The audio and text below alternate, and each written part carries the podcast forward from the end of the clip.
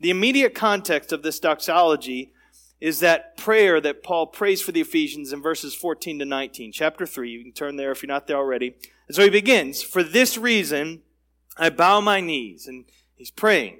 And so this, this reason, that's all that he's written in chapters 1 to 3 up to this point. So it's this understanding that he has of God's incredible power and his love and it's that, that power and love that's displayed in the gospel now that moves him to pray this turbocharged prayer for, for these believers in Ephesus. And so I would just say, quick application to that is our, our thoughts, excuse me, our prayers are pretty good indicators of, of our view of God, of our theology, of our understanding uh, of, what, of what we really believe about God. We can say it this way, that small thoughts of God and His grace, they will, they will tend to sap any kind of fervency that we want to have when we pray. But, but notice how he prays. So it's this over the top, crazy, audacious prayer. Look at verse 14.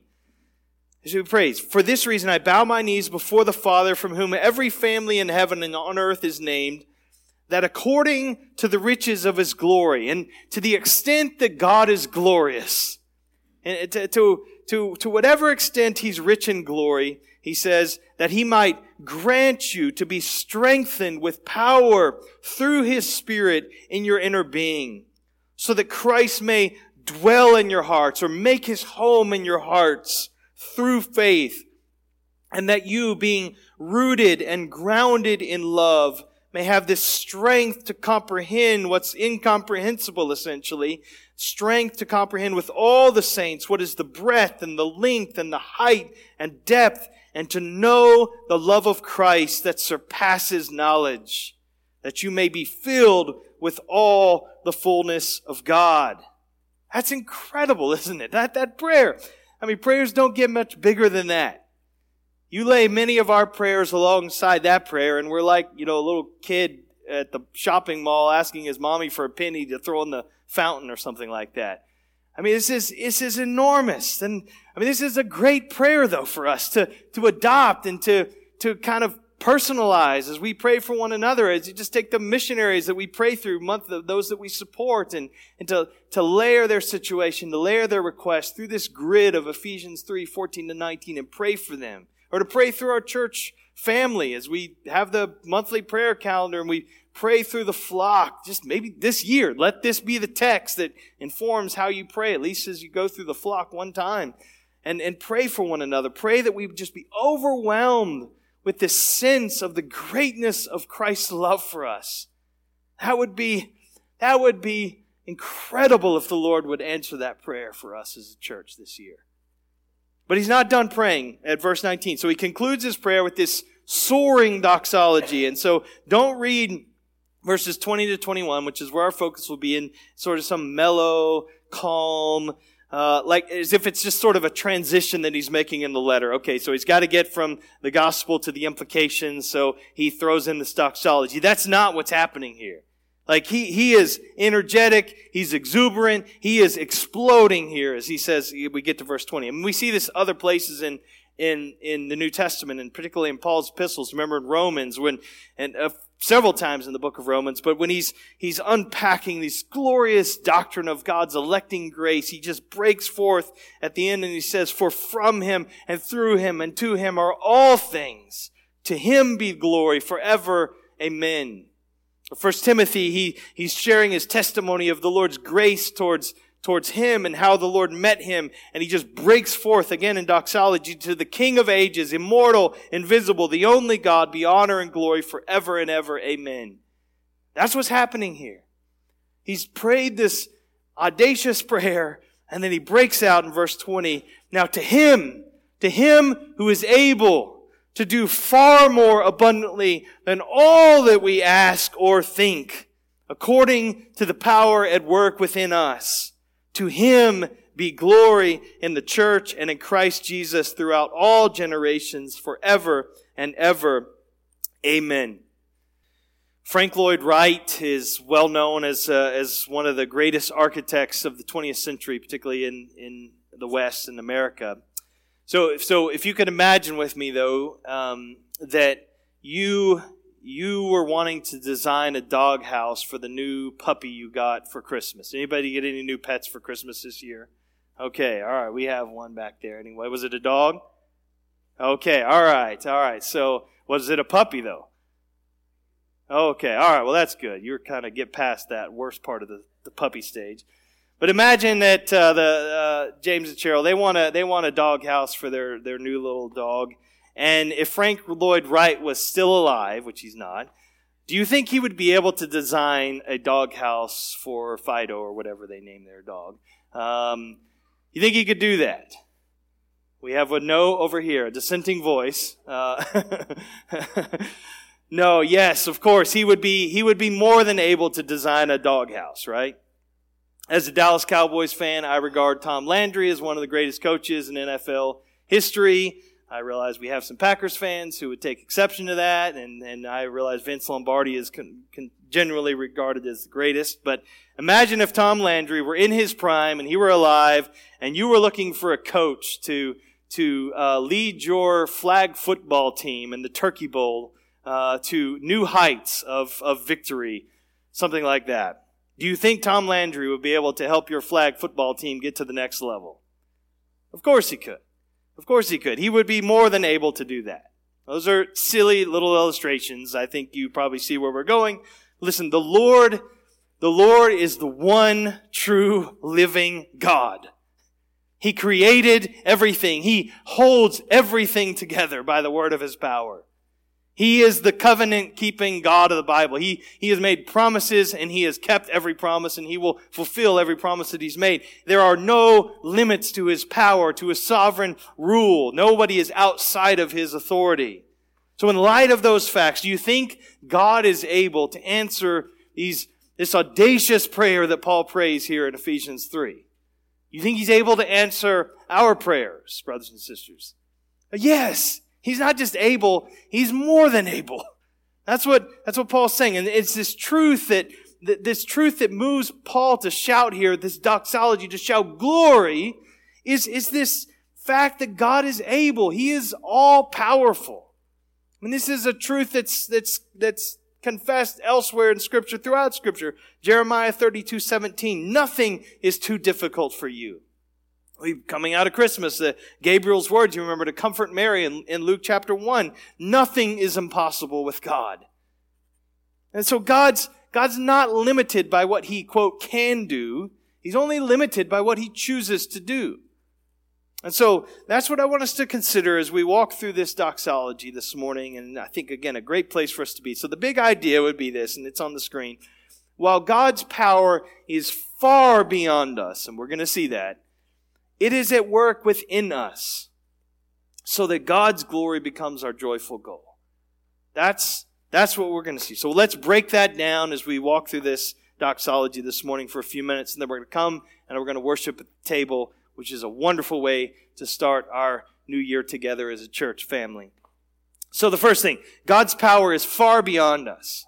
Let me just back up just a touch and just say God, God is active. He is a doing God. He is, he is active. He is not passive. He is alive. He is not dead. He's not comatose. He is real. He's not imaginary. He's involved in our lives and our world and the church. He's not aloof. He's not idle. He's, he's doing. And so he didn't just kind of wind the world up, let it go. Now he's just sitting back and watching, see how things unfold with, you know, some kind of interest and see, see how it all plays out. No! He is personally, actively, intimately involved in accomplishing His will in this world, even to the smallest little details. He's involved. And as far as the church goes, Jesus is, is actively building His church. I will build my church, Jesus said. That's what He's doing every day, even while you're sleeping at night. Jesus is building His church. He's working. He's doing. He's, he's accomplishing. He's a doing God. And so this God who does Paul says, the first thing we know is he is able. He says, that's who you are, God, able. You are the able God. But it's not just that. God is able to do more. A little word, more. But not just more, abundantly more. And not just abundantly more. Notice what he says, exceedingly or far abundantly more. So he, he actually makes up a word here. He, he does this elsewhere in his letters too. Whenever Paul starts making up words, we need to pay attention. He's got something very important that he wants to say, and he's willing to risk looking silly or to use bad grammar to make this point and to make it emphatic. And so here he just crams these three words together and makes up a new word. I do this by accident all the time, but he is doing it very deliberately here. And he's saying God is able to do super abundantly more. Or one, one could be translated infinitely more. One of the lexicons I looked at said this is the highest form of comparison imaginable. So he's making this, he can't, he can't make this in any more dramatic uh, uh, statement than he is with the words that he's choosing to use here to create here. It's, he's making this sharp comparison. So God is able to do far more abundantly. But that's not all. He's able to do far more abundantly than we ask. Than we ask. Brian Chapell, he says of this, of this reality, he says, we want dessert when we need meat. We want success when we need humility. We want safety when we need godly courage or Christ-like sacrifice. We ask within the limits of human vision, but he is able to do more. He sees into eternity what is needful for our soul and for the souls of those whom our lives will touch across geography and across generations. And seeing this, he is able to do more than we ask. See what he's, this is incredible. I mean, just think of, I, I just thinking about this in my own life. I mean, I, I, mind you, very imperfectly and very shallowly, but I, I know how to ask what I think is good for my immediate family, for Brooke and for our children. And I ask the Lord, I pray to Him all the time, asking for His blessing in some particular ways. But God, listen, God knows not just what's good for my children, but for my children's children, and for my children's children's children, and on and on. He knows what's good for every life that intersects with my children and their children. He, he knows it all, and He's working now for their good. He's able to do more than we ask far more abundantly than we ask. I know, again, just scratching the surface, some things that I think are needful in our church. Just like you do. You're aware and you pray for our church family. And there's those ways in which we know we, the Lord shows us we need to grow and with the opportunities we can seize as a church and ways we need to adjust. And so we pray for the church, but God knows every soul that will be impacted and and touched directly or indirectly through those in our flock. He knows He knows the needs of our congregation far, far, far better than I do or you do or the elders do that we would even know to ask Him for. He's able to do far more abundantly than we even know to ask. I will be praying for the Philippines, not the Philippines, the Philippines and, and, and we saw the Cranes newsletter and, and this super typhoon that came in and, and, and took the lives of hundreds of people and destroyed churches and these new churches. And we, we, we were praying, oh Lord, what, what is going on? And the gospel's taking root there and spreading. And so we know how to pray for these churches to rebuild and we can pray for the advance of the gospel. But the Lord is able to do far more abundantly than we even know to ask. We have no idea how He's using all of this. I, we, I, I know how to ask God for open doors in my neighborhood for the gospel and in this community and, and people that I'm concerned for, their souls, and, and, and praying for them and, and asking the Lord for those conversations that we can have those. And so I'm, I'm praying for households to come to faith in Christ. And again, very anemic prayers, mind you. But God knows, God knows what will bring multitudes into his kingdom from places that I can't even pronounce and can't find them on a map. He's working. He knows. He knows. So we think, man, it would be amazing if God would, would just, if He did everything we asked of Him, so much would be accomplished. So much would happen in the spread of the gospel, in the Great Commission, and seeing it come to pass. The lost would always be saved. The sick would always be healed. What, but listen, what we pray for is important, and I'll talk about that. But it's a tiny, tiny fraction of all that God is doing in our lives and in the world. He is, he is doing, he is able to do super abundantly, infinitely more than all that we ask. That's what Paul says. I mean, if God only did, if he, if he, if he always waited on us for, to ask for something before he did anything, we would be doomed. the church would be a disaster. It would be dead if, if, if he was waiting on us. The world would implode. And so we don't have God's vantage point. We, we cannot see all that he's doing all the time, all around the world. But he is able. He is able to do more. He is able to do far more abundantly than all that we ask. And so I just say, rejoice, brothers and sisters. This is good, encouraging truth for us. Let this sink into your hearts that, that God isn't just able to do what we ask, but He's far more abundantly to do all that we ask. So when you pray for missionaries, when you when your prayers are fueled by those reports that you see and you read those newsletters and you pull those requests out of those reports and jot them down to remind you to pray, just know that God is able to do, God will do even more than you ask.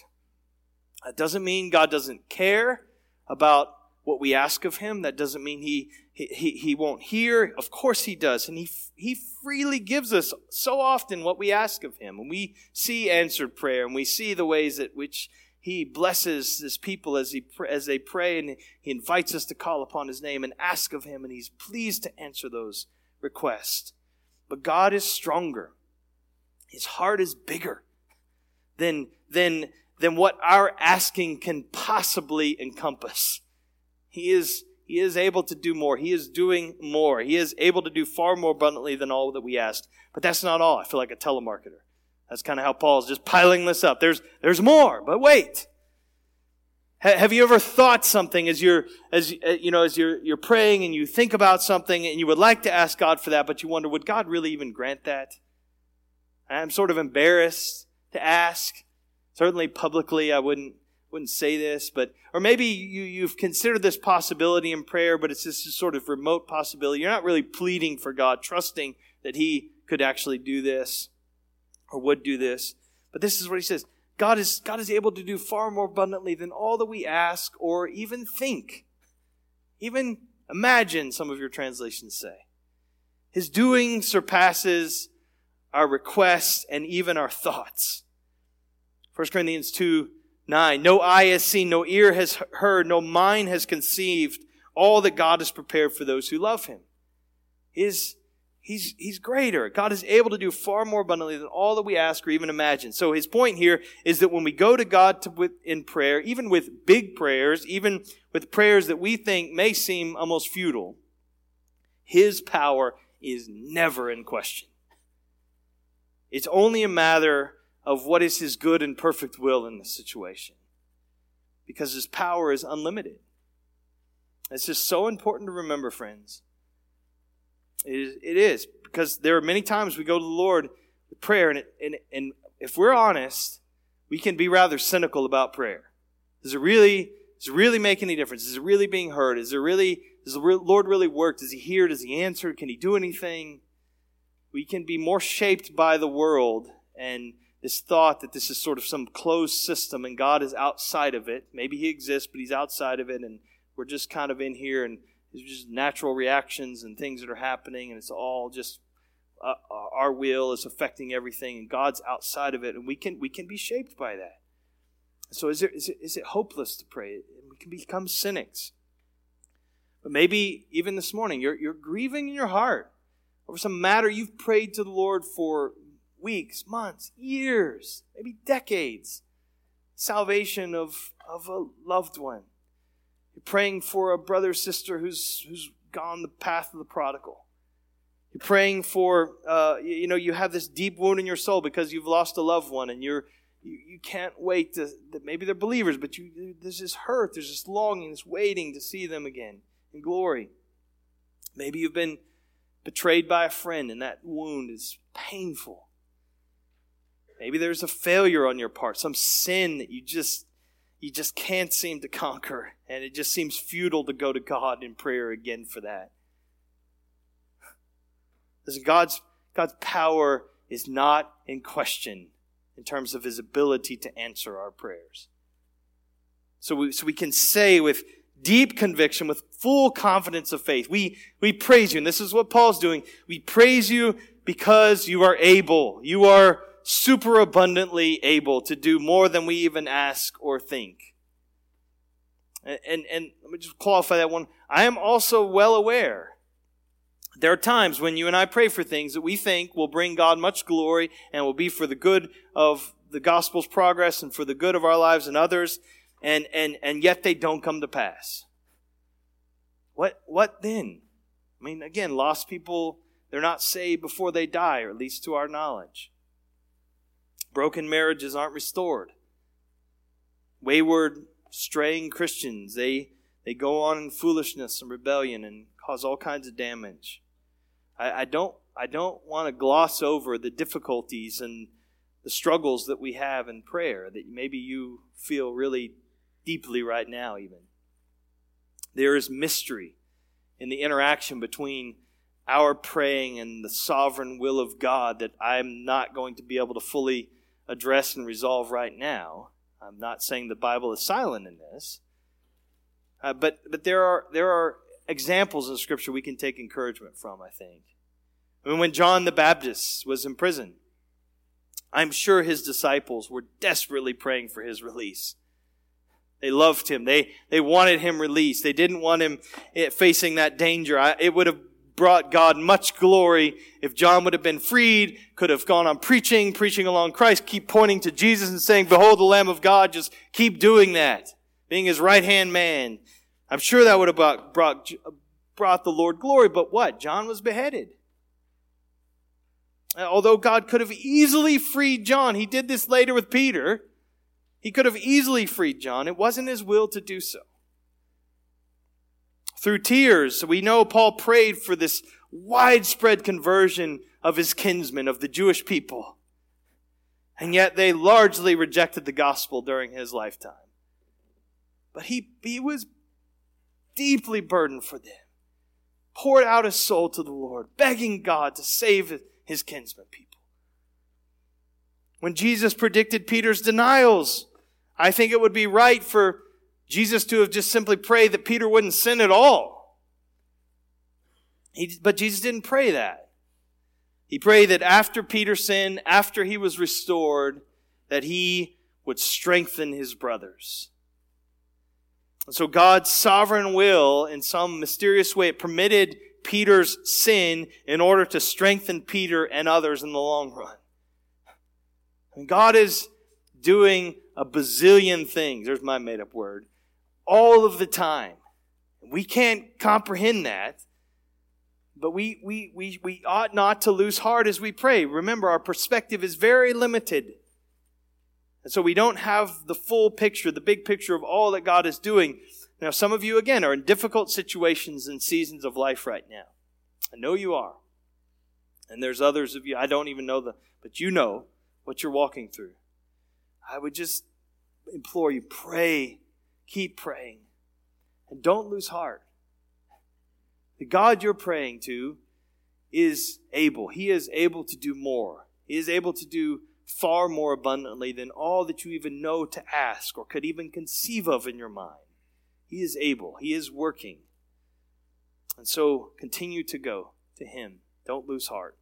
So that's first. God's power is far beyond us. Secondly, yet God's power is at work within us. This is incredible. So all that incredible, unrivaled, unhindered power of God, it, that, it is at work in us. It's at work in us sovereignly. Notice that little prepositional phrase, according to his power. Again, to the degree that God is powerful and sovereign, to, the degree that He is God, He is, He is able. He is able to work within us. He can do more than we ask or imagine because He's God. He's, he's, he's working sovereignly. Secondly, He's working personally. That's that according to the, to His power at work within us. So God's unfathomable power is at work through us. It's work, at work in us. Does it always feel like that? No. Maybe we have those moments where we do feel the pleasure of God and we, we feel we, and we sense that power at work, but that's our feelings are not what we're hoping in. We trust that it's true. And so here Paul's chained to a prison guard in Rome right now as he's writing this letter to this little and don't think of the church at Ephesus as, you know, the big church building and these large congregations. It's just a little fledgling cluster of house churches in Ephesus. Barely getting along. Barely getting through. And he's chained in prison in Rome. But does, does it feel like that like this is true? His power is at work within us personally.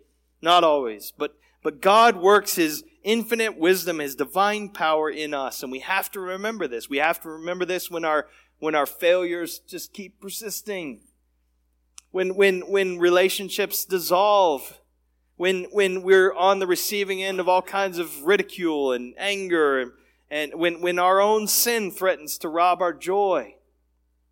To, to, to, and our commitment to our calling when, when we're facing difficult circumstances, when we're walking out of a difficult year into another one. God is working sovereignly and personally within us. He's making us more like Christ. His provision isn't always what we ask for. It doesn't come in the form that we always want it to come, but He's working. He's providing. And the effectiveness, the, the impact of His work and His power at work within us, it goes far beyond what we could possibly get our minds around. I mean, we, we want to see, we want to see, okay, what's the evidence? Show me the sign. Show me the evidence. And sometimes, again, we get to say, oh, I can see what the Lord is doing in my life or in your life. But He's doing far more than our minds can understand. He gives us, he, he, he gives us what He does in order to prepare us, to strengthen us, to humble us, to encourage us, to comfort us, to guide us, and a thousand other things are working at the same time all the time. Not because we deserve it. It's by His grace, by virtue of our union with Christ, that we that we enjoy this. But and this is why we, we rest in this reality, brother. And this is my this is intended to be just an encouragement to you, church, as we start out the new year. Just see all that is going on. See all that the Lord is doing on your behalf and praise Him for it. So it's it's sovereignly. He works sovereignly he works personally, and third, he works corporately. And so you notice that first person pronoun there, it's plural. It's us. His powers at work within us. This isn't just God working in us as individuals. This is God working in us as a body, as a corporate body. His unbelievable power at work in us together. The church, the church matters. And that's what we're going to be talking about the next few few weeks. It's primarily in our life together that God's power is at work within us. That's where we see it and experience it. So God's power, it's way beyond us. It's far beyond us, and yet it's working within us in ways that sometimes we can see, and, but in countless other ways that we cannot see. We don't know. He's, he knows, he knows the challenges we're facing right now. He knows the stuff going on in your life that nobody else knows about. The sin struggles, the disappointments, the heartaches, the, the loneliness, the loss. He knows it. He knows where we live. He knows the times that we're living in. He knows the cultural environment and the moment that we're, we're in right now. And listen, he's not wringing his hands. He's not fretting. He's not feeling scared or hopeless like many of us often do and are feeling right now. He's actively accomplishing his good and perfect will in us and through us, and He's unhindered in it. Is that great news, the church? As you think about Ephesians and, and how this, according to the power at work within us, think, think of what that power is in the context of Ephesians. And again, we're not studying the whole letter right now. We've been through it, but several years ago. But re- remember back, way back in the beginning of the letter, Ephesians 1, 15 to 23, that, which it, the letter begins with the doxology, but right after that doxology in verse 14, as that ends, verse, we, we, he, he goes on, and particularly in verse 19, if you're there, flip back to Ephesians 1, verse 19, he prays, he's again praying for them. He's praying that they would be aware of what is the immeasurable greatness of his power toward us who believe according to the working of his great might. You notice these words, power, might, that he worked in Christ when he raised him from the dead and seated him at his right hand in the heavenly places. So the, so the power at work within us that he's talking about in Ephesians 3 is that power that raised Jesus Christ from the dead. It's resurrection power. And so by faith, we, this is what Paul's doing and what we join him in doing. We praise God for his resurrection power that's at work within us. Because it's so hard to believe sometimes that this power is really at work within you and within me and within our church, isn't it? But we trust him. We look at ourselves and we say, come on, Paul. You can't be serious. I mean, look, look at the struggles that I'm having. Look at the sins that are so persistent. Look at Look at the difficulty we have loving one another, caring for one another. Look at, the, look at how hard it is to be patient with one another, how to get along with one another. Look how we're not, we're not as engaged as we should be in the Lord's, in, the, in, in this great commission work. So many things. The church is, is, can be a mess at times. Every church can be. What do you mean the power of the resurrection is at work within us? Paul says to a church that's no better, not much different than us, just a different time. He says it's, it is the very power that raised Jesus Christ from the dead, seated him in the heavenly places, is at work within you, brothers and sisters, together right now. It is. It's at work in you. And again, it's not that the Ephesian church was so impressive, and we certainly aren't either church at Ephesus, again, maybe 35, 50 people in a few house churches in Ephesus. Hearing Paul's letter read, they couldn't imagine all that God would have in store for them or what he would do through them, or even through these letters that they're hearing read for the first time. They couldn't conceive of this. They couldn't conceive that one day there'd be hundreds of millions of people around this world that would confess their faith in Jesus Christ. Couldn't conceive of. God says to the Ephesians, don't doubt it. Don't doubt it. My power is at work in you, even if it's imperceptible to you sometimes. Don't doubt that my power is at work. It will prevail. It raised Christ from the dead. It seated him in heavenly places, and it will accomplish everything that I intend to accomplish for you. So we're to praise God for that power. And that brings us to the last thing, the last statement here. So God's power is far beyond us, yet it's at work within us. What do we do then? So, so God's glory then is to be our joyful goal. Joyful goal. God does more. He does more than we ask or imagine. He does it according to his power, working sovereignly, personally, corporately in us. So what's our response? Praise. To him be the glory. Him be the glory. Give giving God glory. When we say that, we don't get the wrong idea as we talk about glorifying God or to Him be the glory. It's not, you know, Paul saying, you know, you need to pray real hard, you need to believe, uh, and, and that, so that you can somehow add something to God, give something to Him that He's lacking. So it, it's not that there's like some sort of bucket brigade in the church where where the Lord is up high on this hill and he's got this trough that holds water, but it's kind of leaky. And so our job is to keep giving him glory by hauling these buckets of water up to him through our songs, through our gatherings and, and praying and all of these things. So we got to keep replenishing his glory trough up there that's, that just keeps draining out and we got to keep filling it up. That's not it at all. It's not it. God, we cannot add to one's to God's glory in the tiniest little bit. He is glorious. It's who He is. What we're saying when we give Him glory, it's not, we're not giving Him something He lacks. We're acknowledging what's true. We're reveling in it. We're, we're recognizing it. We're extolling His glory. John Piper says, again, not with the same analogy, but instead of that bucket brigade, like I'm saying it's not, he says, no, it's, it's thirsty people coming and kneeling at the fountain of living water, sticking their faces in this pure, pristine, overflowing, abundant fountain and drinking their fill and then rising up and saying, ah, satisfied. That's what it is. To him be the glory. to him be the glory in the church and in Christ Jesus throughout all generations, forever and ever. So, glory in the church. Glory in the, if you if, again, if we were studying Ephesians, you would see this exalted ecclesiology throughout this letter. We're going to see some of it in the next few weeks, but the church is, is, is where God's power is working. The church is God's fullness, Ephesians 1.23. The church is the abiding place for God by His Spirit, Ephesians 2.22. 22. The church is God's theater to display His wisdom and His glory. Ephesians 3.10. I mean, the heavens declare the glory of God, Psalm 19. But Paul would say, you know what? Something greater than that? It's the church. It's this beautiful, beautiful display of the glory of God.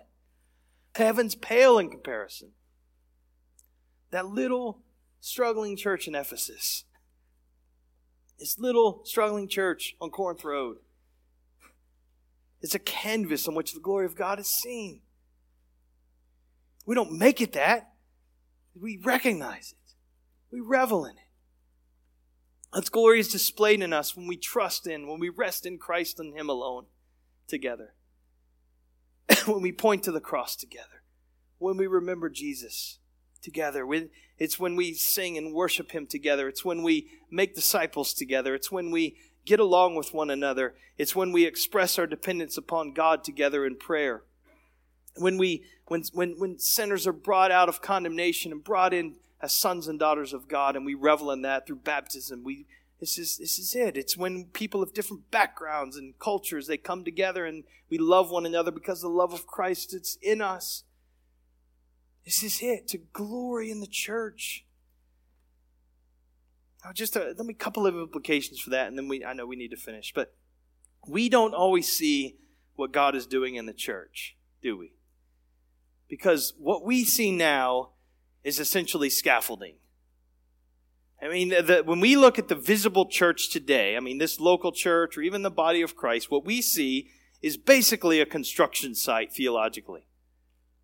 It, it, it, the construction sites, they're kind of messy, aren't they?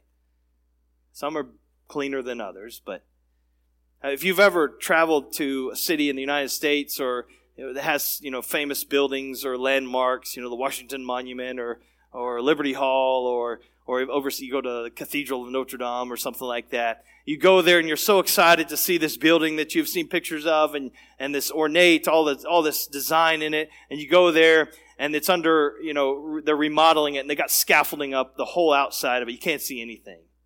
It's, it's awful. And, and, and so, but that, that's essentially what you have right now in the church. What we see is scaffolding everywhere. It's because it's a work in progress. It's, it's a work site now, but one day God's going to bring down that scaffolding and He's going to say, Here's my glorious bride that I've been preparing. It's beautiful. When we look at the church and, and we see it's flawed and we see it not living up to the expectations of the New Testament, we say, That's what the church is supposed to be. And then we look around and like, That's not what I'm seeing. We don't, we're not displaying God's love like we're supposed to. We're not displaying holiness like we're supposed to. We're not displaying this this devotion to God like we're supposed to. Just remember that all of that, all of that scaffolding we see, all of that clutter, all that mess, it's just proof that Jesus, what Jesus said is true. Because he says the church is not going to be perfected until he comes again. It is, it is. It's a work in progress right now. You can't find a church that's not flawed, that's, that's, that's perfect right now. If you did, you would say, well, Christ spoke wrongly. And he didn't. Even flawed churches, though, they're, they're made to display God's glory and His grace. Because it's through messed up sinners like you and me that He still is, His power is at work within us. And He still uses us to show that all the glory goes to Him. Glory in the church. Now, now I will say, sometimes we get to see glimpses of the glory of what God is doing in the church. And then we praise God for that when we do, don't we? And we see, you know, through the scaffold, ooh, wow, I see, see what's happening there. Oh, we see what you're doing, God. It's good. So glory in the church, glory in Christ. You can't separate the head of the church from the body. So if there's glory in the church, there's glory in Christ because the church is a theater of, the, of, of glory for God only because it's in Christ. It's, he's, he's the glory of the church. Everything good that abounds to the glory of God in the church, it's in Christ. It's through Him. And then quickly, glory forever. He says, throughout all generations, forever and ever, amen. And he could have just kept going on with the evers. God's glory, it's, it's what eternity is about. What he's saying is we need to be about in time what we will be about for eternity. The glory of God. That's why we exist as a church. It's why we exist as Baraka Bible Church, a local. And we have a mission statement that makes this very explicit, but this is not because we created this or thought this would be really clever. It's just capturing what, what God has told us. We exist to glorify God by making disciples of Christ at home and abroad. The glory of God has got to be pulsating in everything we do. We don't exist to keep the lights on. We don't exist to fund world missions. We don't exist to provide safe alternatives for children and youth and families. We don't exist for our own personal betterment. As much as we feel like that sometimes, like the world revolves around me and, and all that really matters is how you can benefit me. That's how I feel at times. That's not it. No, God is the blazing center. He, he, the important thing is how everything relates to Him brings Him glory. We exist to, to be this corporate invisible, and audible doxology to God. That's why. So he ends with this good word. With the saints, we then proclaim, Amen. Amen.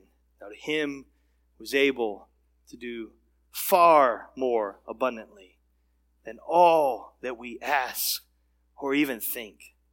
To him be glory in the church and in Christ Jesus throughout all generations. And the church says, Amen. Amen. Let's pray. Lord, we thank you that we can say Amen with full confidence of faith we can say amen with joy in our hearts, even when walking through difficult circumstances. We can say amen and praise you for your resurrection power at work within us, even when it doesn't feel like it, Lord. We can say that because of what preceded the resurrection of Christ, and that was your son's death. We say amen because Jesus said, It is finished. So we we, as Paul says to the Corinthians, we now do this very strange thing, Father. We boast in the cross. We see what the world regards as foolishness, and some have seen as a stumbling block. We see it as the very power and wisdom of God. We boast in it. So we come unashamed in faith, ready to receive, acknowledging that everything that we have and know and joy and that's good in our lives comes from you. We come to the table and we we give thanks as we remember Christ and Him crucified.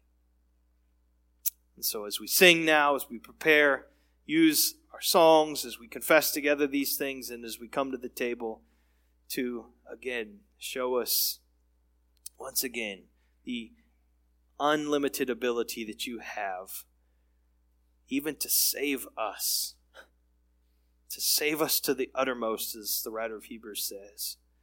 Because you died for our sins, and now, even now, you live to make intercession for us. Thank you, Jesus. I pray in his name. Amen.